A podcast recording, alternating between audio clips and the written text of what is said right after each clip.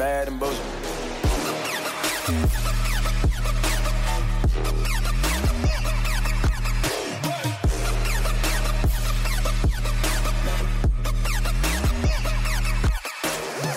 Welcome to the Bad and Bitchy podcast. I'm Erin. I'm Erica. And I'm back. Oh Lord. Hey, everybody. We saw David yes last night and he's looking dreamy. Oh my god. My eyes Yes, are that- up here. He has this dreamy six one height. We thought he was 5'11, but no. He's Erica, I um, don't like the the girls already are thirst trapped, like drooling over David anyway. We don't need to like add to their thirst. Have I got have I got 5'11 energy? No, no, I just the last time Wait, wait, wait. you. No, no, no. Wait, wait, wait. What is 5'11 energy? Well, I don't know. Like I get like 5'11. It's not like short guy energy, but it's like just pretty tall, but not tall guy energy. You know what I mean? No, Like- it's like it's it is. It's the energy of inadequacy because you're not six. Jesus Christ. yeah but i but also like i uh, that i never had that kind of inadequacy energy because Because you're um, six I one. don't no because i don't care Because you're six one. It's easy not to care when you're six one. well you, do you ever watch community Of course. you know there's No. an episode with um with britta's ex-boyfriend who works at a carnival and they can't find out what you figure out why he's so attractive to people and it turns out it's because he just doesn't care but anything he's got no shame and it turns out that is because spoiler because he has like a brain injury but the Mhm. joke is that he just he's attracted because he doesn't care about anything that gives you a certain confidence and it's not a, a game it's not it's not a bit it's just like I see what you're like, saying. eh, eh, like I, I got other things to do i don't you don't know. have the chip on your shoulder. Which a lot, No. a lot of like millennials and a lot of hipsters have. Yeah. Yeah. And I don't know. Okay. Yeah. i don't Yeah, you don't. i don't care I know. We we know.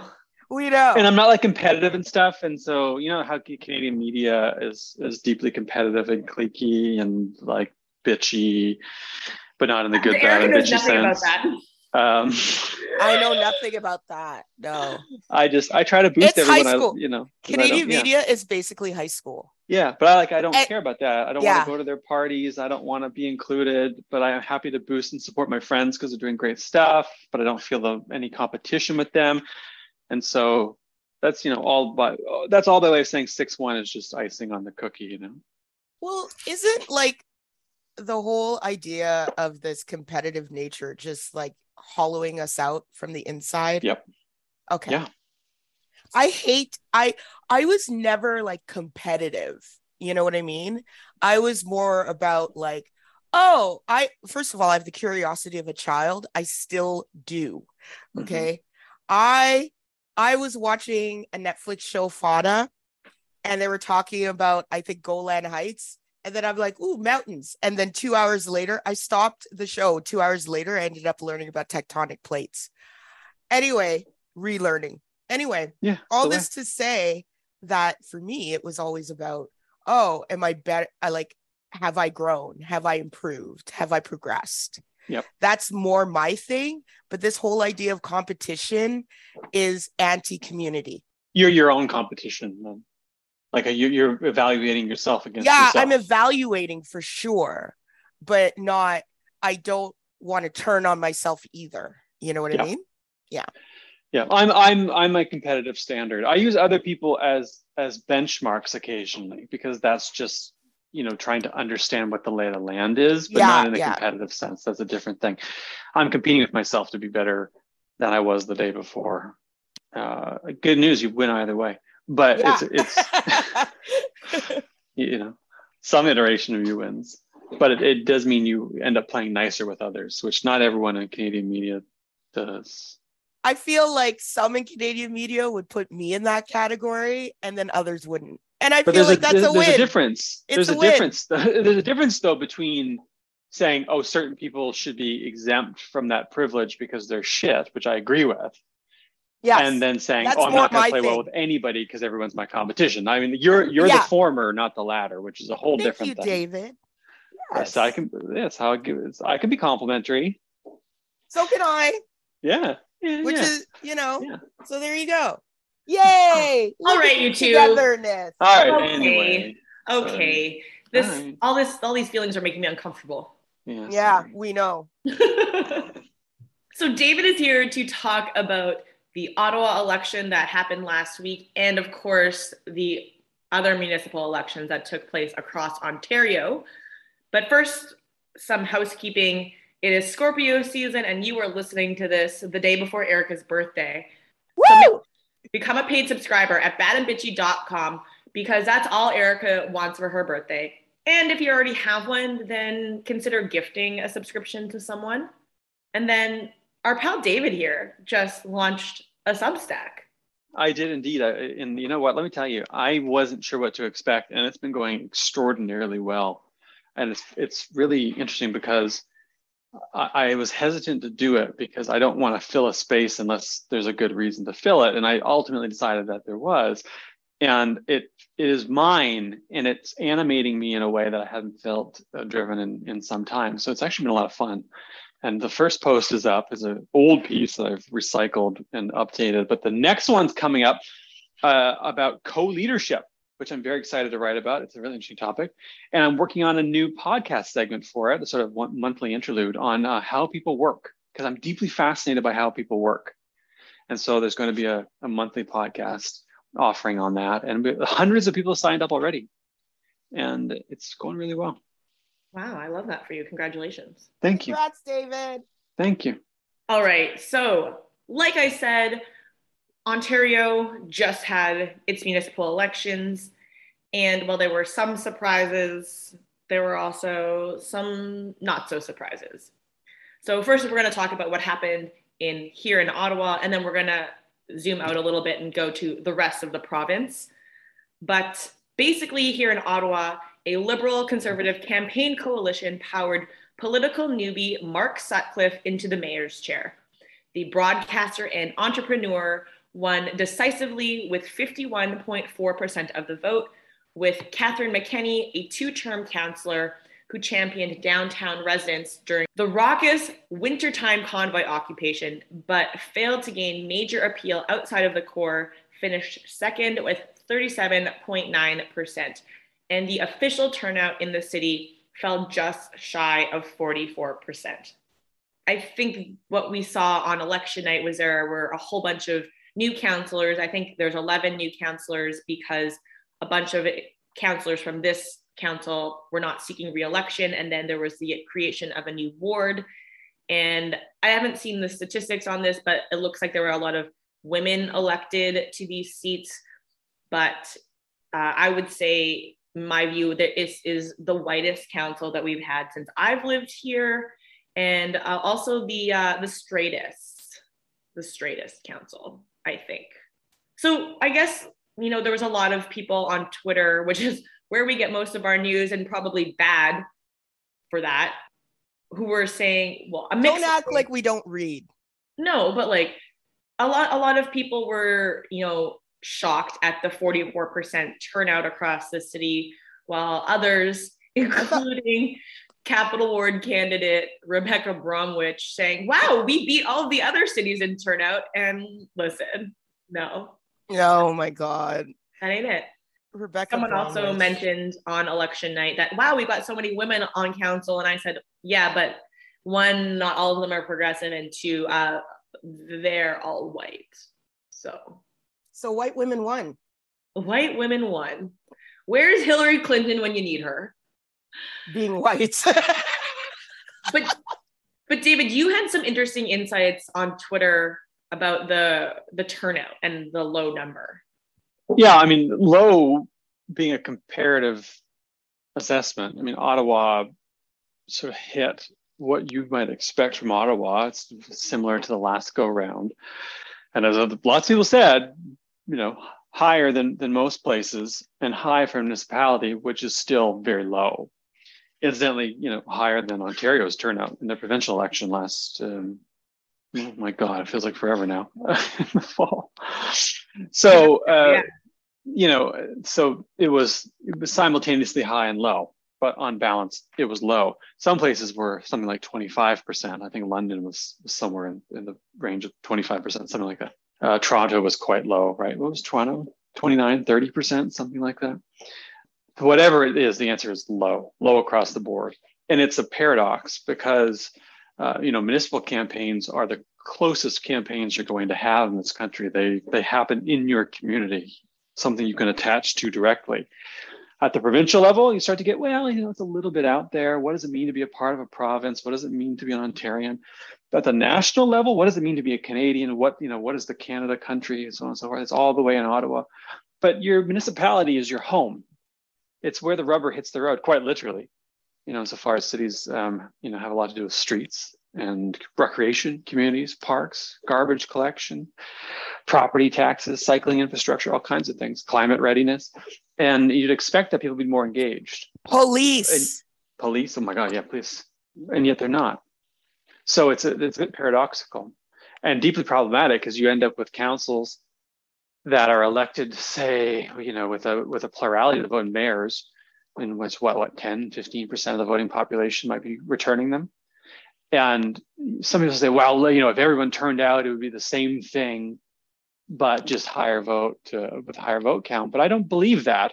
I believe there's a structural division of turnout and not turnout. And if everybody turned out, there'd be a decent likelihood, at least in some jurisdictions, that you'd actually get different results. So it wouldn't just be a wash. What are those? Some, what are some of those structural issues, David? Well, I mean, depends on what you're talking about. I mean, there are things like barriers to access. So, Second, yeah, so I, I, just want to get deeper into into the structural part. Yeah. Because I don't think that people understand that structural part. 100%. And, and media doesn't talk about it at all, except first past the post. And yeah. That's not sufficient enough to really talk about the way structures are erected to keep people out, deny access. So, for example, one of the structural issues would be how far your your election station or voting uh, station. yeah, voting place. Yeah, I think it's called yeah. voting place basically here. Yeah, and um, how far that is, how accessible that is, uh, it becomes le- less and less accessible the further out you go from um, a city center. Mm-hmm. So, and if you think about who can afford to live in those places, they're usually cheaper, although nowadays i'm sure there's really not much difference requires a car et cetera et cetera et cetera so the issues that those people may be paying attention to might be a bit different from those in the center but also their ability to access a voting station becomes also an issue Mm-hmm. That's one of the structural issues, for example. Huge, like you know, barriers to voting is is the sort of first thing, right? And who's got you know who have fixed addresses, who doesn't, who knows the election's happening because it's part of their day to day life, who doesn't.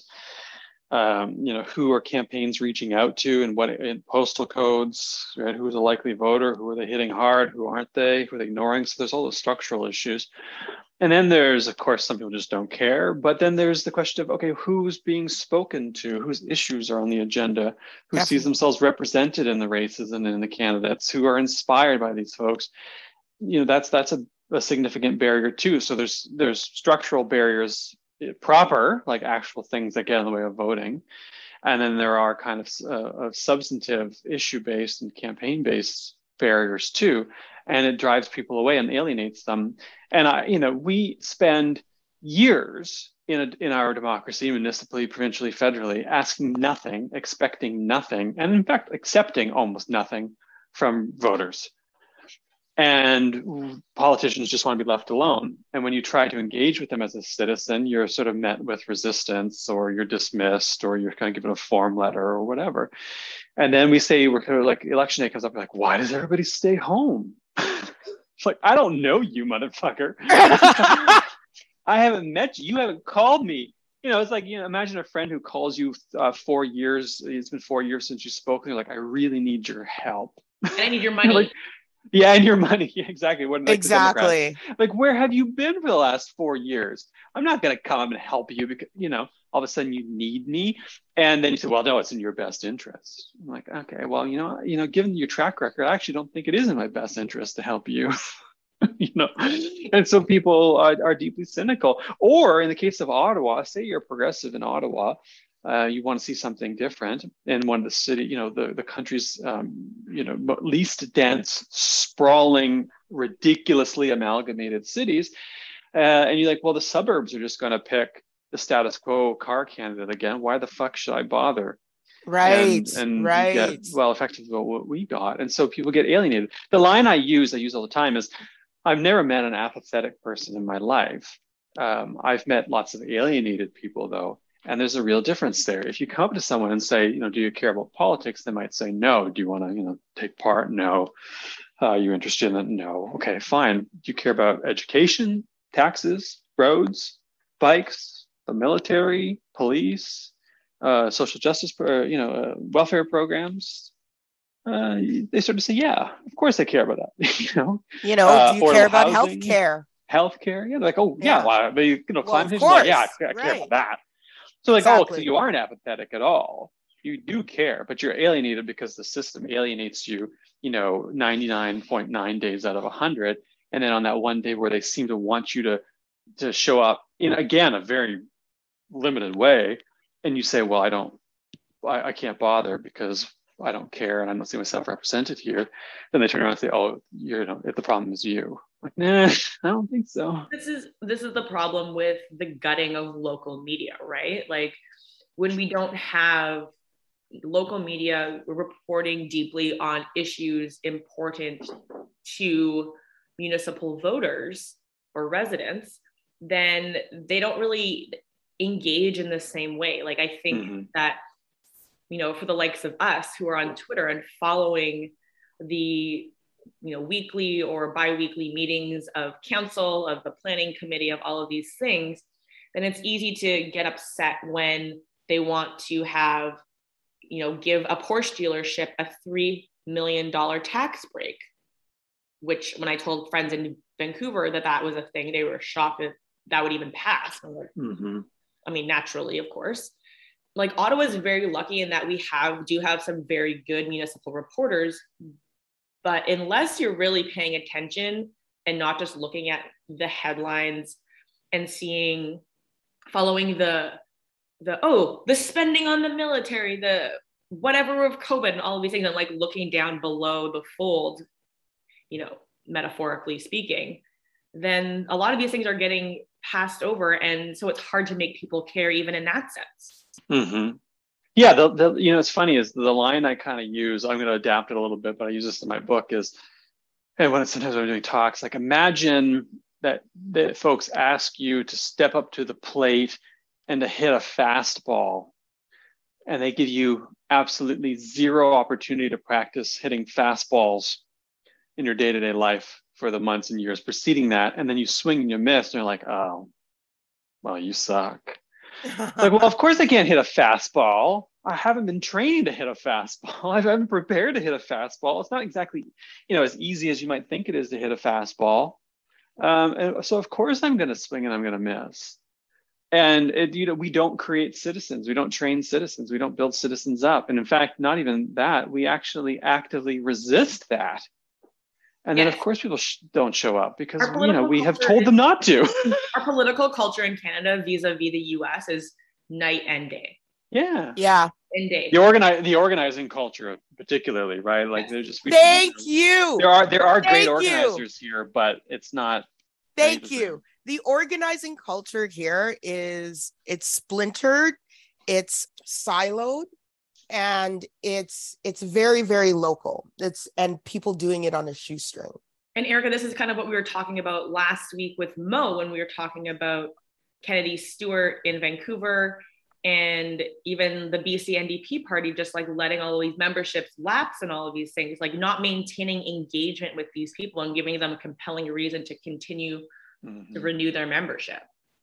Well, and this is what I told a lot of uh, progressive people at Shawn Menard's party, election party was, you know, a lot of people, everybody was disappointed. I was disappointed that Catherine didn't win and, you know, lost by a larger margin than we thought. I get it. People are dejected. Got it. Fine. Take a few days, take a week, take a couple of weeks, lick your wounds and then now the real work starts And the real work comes in that form of organizing, in that form mm-hmm. of capacity building, mm-hmm. in that form of outreach. And not enough of that is being done, I think. Yes. Yeah. Yeah. We and that was talking- Catherine's mission, by the way. I was I was at the McKenney HQ that night, and that was their message. I'd never seen such a hopeful, energetic, and I, I hesitate to use the word classy because it's it's often kind of like it's overused or it's taken sarcastically or so on and so forth, but it truly was like a class act speech alongside being really hopeful, mm-hmm. containing calls to action, really gracious and funny. And you know, I've, I don't think McKenney is done and whatever they. I don't know what they'll no. do next, but I don't no. think they're done. But also, like I look at that speech, was like, that's a great way to lose the day, but not the not the war, lose, right? Okay, like, and this is what I find, especially with white progressives, is that they lose something like this and everything is gone. Everything is is is destruct you know everything is bad. yeah so and, and i'm like not stay engaged. Exactly it's an you're right it's an excuse to not be engaged. And what they and my thing is is that wow how privileged you are you're expected yes, to win. Yes, yes, yes. Are, do you expect to win? You're going up against established power. Okay. You think you're going to mm-hmm. win that in one election? Are you for real? And one of the things I was telling El, El Jones last night at the Ottawa Writers Fest, we are talking about this. And I said, I said, you know, we're black. Like, we know we're going to probably lose. like, but, but we've been fighting since inception basically since they since they brought us over here in this hemisphere. So we understand that these are battles and you're running a relay race not a sprint and not a marathon. It's a relay. Mm-hmm. right? And each generation takes it takes it further and further. And that's how you make sustainable change. It's not like the change that we're trying to make may not happen in our lifetimes. But I know I went into this understanding that. And I think that we need to have more of a long term view if you want real change that sticks around. Mm-hmm. One of the things I think we, we meant talked about briefly on election night, Erica, was, you know, of course, engaging more broadly and earlier in a more consistent way, like as McKenney was said in their speech and the reference I used was we need to Stacey Abrams the shit out of it. Mm-hmm. because it's not about yeah. Clearly yeah. turnout working on turnout isn't good enough. We have to expand the electorate. Right. Right. Thank you. Thank you.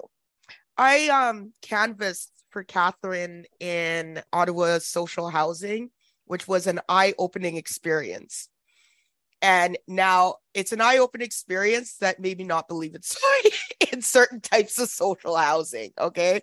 I didn't really before, but now I really don't. If you take contextually where this place is, how people live, I realized most people didn't even know the election was today or that there was an election or that day. Yes, I know. And, and so, you know, I, it seems to me the outreach for those people will take more, but I bet you they'll be more loyal voters. Just like how, you know, whoever reaches out to new Canadians, for example, mm-hmm. they become loyal to. And that is something that I think parties are missing, and they're just doing things the same way they've always been done. And they're trying to out data mine each other. Yeah, you know, there's a broader trend you know, to go back to the critique we were talking about earlier of, of politicians sort of not campaigns not caring outside of the election. Of uh, there's a trend in, in national and provincial politics of winning with fewer and fewer votes because they're micro targeting particular postal codes, particular uh, neighborhoods, and mobilizing their likely voters. Like, well, you know, we've got scarce resources. We know we can win with 39 percent so we're going to go and target those folks and we're going to get them out. And technology uh, allows us to coordinate that, to, to get that data and then to coordinate in the field. And so this is what we're going to do. And the liberals are the best in the country at this, the federal liberals, and they know it. But what kind of message does that send? Like, well, we care about you if you live in this particular postal code and you're a swing voter. we need to get you out. Election night in a close race. Otherwise, you know, so you know, no wonder people end up saying, "Well, no thanks." And it's a reminder to progressive campaigns that they need to be engaged with voters, reaching out to voters, doing the work uh, throughout the the fallow times, and that's how you kind of build that movement. Which, but it's hard to do because it takes resources, right? And we, we talked about this earlier. Erica mentioned it, like sort of resource light or stretched thin. So it's a bit of a of a challenge, but it makes a, a big difference. And that's of the reason I was so. That's how people like Shawn Menard win and win again, right? I mean, Shawn's got is there 24 7 365 right? That makes a big difference. He's there in all aspects. Like he's posting like i know twitter is not a good example but he's very active on twitter and showing you and like showing you his work. Yeah but and he, but he's doing the work right? Yeah. he's on twitter showing you the work that he's doing off of twitter. And I, I i mean again this is a small example but it's an example i like to use.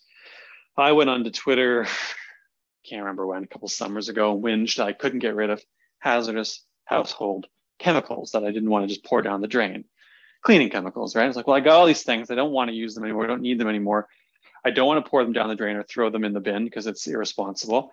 Um, but I can't get rid of them. And I kept calling city and sanitation. They're basically like, oh, you got to drive out to wherever the hell. I'm like, well, I don't have a car. There's no transit to get there. I'm not going to haul this these chemicals on the bus. Someone's going to fucking arrest me.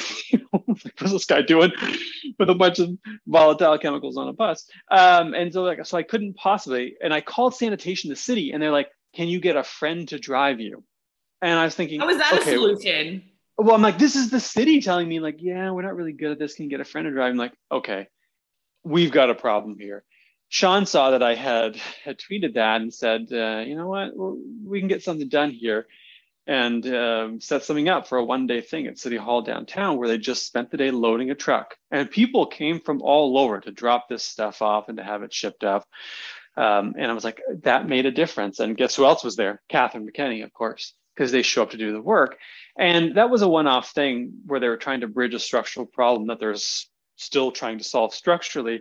But like, that's how you show up and serve your community. For me, I, I understand the issues. I get how these things work. I get big versus small, but that to me earned a lot of loyalty because that was showing up and doing the job that people actually need you to do to serve them in your yeah, in. And it's not right? about glad handing at a festival like that. Sure, that's no. because like one, you also like need to be seen out and about in the community, and two, you also deserve to like enjoy like uh, the Palestinian festival or like Blues Fest, but like that's not the job. Yeah, exactly. Yeah. I think a lot of we forget that the job is actually public service. Mm-hmm. And glad handing and showing up at events and photo ops, that's not service. It's not the material thing. Like there's a symbolic value. You might as well be, you, you might as well be like at that rate, you're no better than like Kim Kardashian. but but you're a politician who's who's there to improve people's lives and like symbolically showing up is important um, but but ultimately there's a real there are real material needs that people need filled and those you're, you're there to meet them and some of those are big things like you know making sure that police aren't out brutalizing people making sure that uh, you know the hospitals are safe making sure that the roads are safe making sure that people can cycle around and so on and so forth these are the things that matter but also like making sure people get rid of their waste making sure their garbage gets picked up making sure that the parks are clean making sure that the trash around the parks are, are being picked up you know things like that make a make a difference you know and and there are cities that aren't even doing that. Look at Toronto. Mm-hmm. They're not. They can't even clean up garbage bins. Yeah. And that's not the workers' fault. I mean, I want to be very quick to highlight this isn't a you know this is on politicians. This isn't on. It's a management issue. Yeah. Yeah, yeah. It's not workers. All right, pals. That does it for this episode. David, thank you so much for joining us. As always, it's been, you know, something. It has been something special. We made we made a lot of magic here today. We did. we did because you're tall and dreamy. Yeah, that's six that one it, dreamy. My brains are up here, ladies. My brains are up here. so become a subscriber to Bad and Bitchy, badandbitchy.com. And in addition to getting full episodes of the podcast, you also get our show notes. And in our show notes this week, Erica also included some background information on the school boards that were elected across Ontario and how there has been a movement towards anti trans, anti equity candidates that could have a major impact in future elections. Um, so make sure you check those out. And of course, buy tickets to our live show taking place on November 17th at Algonquin Commons Theater, algonquinsa.com slash events. Happy birthday to me. Happy birthday, Erica. I, by the by the time y'all are listening to this, I will be on vacation. It will be Erica's birthday, so I won't get to celebrate with her this year. Just a programming note there will be no misogynist of the week this week. So we'll be back sometime soon. All right. Yay. Bye. Bye. Bye, everybody.